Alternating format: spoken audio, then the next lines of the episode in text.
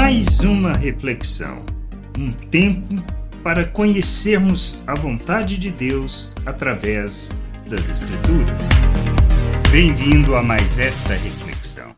Nós precisamos rever nossos conceitos, rever nosso entendimento acerca da vontade de Deus, compreender quem somos, nosso papel no mundo, não andarmos pelas circunstâncias, não reagirmos segundo as circunstâncias, mas agirmos como filhos de Deus, revelando a glória do Pai, manifestando quem Ele é neste mundo.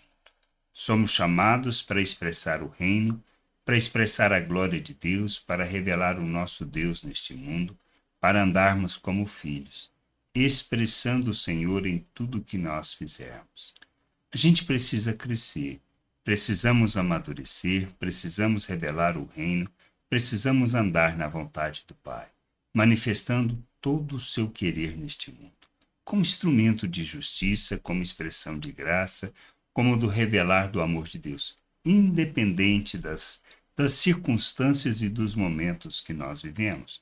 Temos exemplo de Paulo e Silas, que, estando anunciando a, a mensagem de Deus, ele, eles são não julgados, mas colocados diante do magistrado, são condenados, açoitados e presos. Mas mesmo assim, eles cantam com alegria, expressam o amor de Deus, revelam o amor de Deus, mesmo diante dessa situação. Um manifestar do poder de Deus, isso é indesculpável. Isso nós podemos ver, mas o propósito de Deus para a manifestação deste poder era simplesmente para que uma pessoa conhecesse juntamente com sua casa a Deus.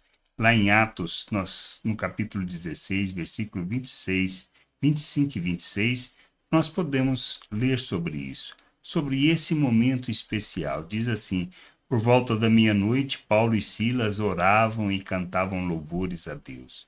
E os demais companheiros de prisão escutavam. De repente, sobreveio tamanho terremoto que sacudiu os alicerces da prisão. Todas as portas se abriram e as correntes de todos os presos se soltaram. O que a gente precisa ver aqui é, por volta da meia-noite, Paulo e Silas oravam e cantavam louvores a Deus. Será que entendemos isso? Será que compreendemos este detalhe tão especial depois de tudo que passaram? É sobre isso que a gente precisa rever nossos conceitos. Eles, diante daquela situação, poderiam estar a lamentar e chorar, coisa que muitas vezes nós fazemos mas por falta de entendimento, por imaturidade. Precisamos amadurecer, precisamos crescer e vivermos as situações, as circunstâncias da vida como um filho de Deus, sabendo quem está no controle, quem permite todas as coisas, quem nos conduz a todos os lugares e que nos leva a conhecer e compreender a Sua vontade como instrumento e expressão da justiça de Deus neste mundo. Amadurecermos é importante. Vivermos o reino de Deus é fundamental. Para isso, a gente precisa crescer.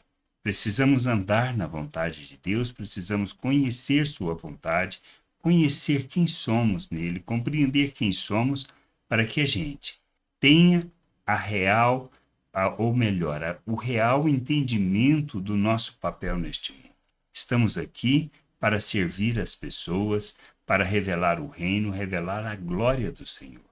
E é isso que irá fazer diferença naquilo tudo que nós fazemos. Que a gente possa crescer, amadurecer, compreender a vontade de Deus e sermos instrumento de justiça e expressão dessa graça de Deus neste mundo. Graça e paz sobre a tua vida. Amém. Gostou da reflexão? Compartilhe. Não deixe de ler as Escrituras. Medite para poder crescer no conhecimento e vontade de nosso Deus e nosso Pai, para que, conhecendo o Senhor, possa o revelar ao mundo.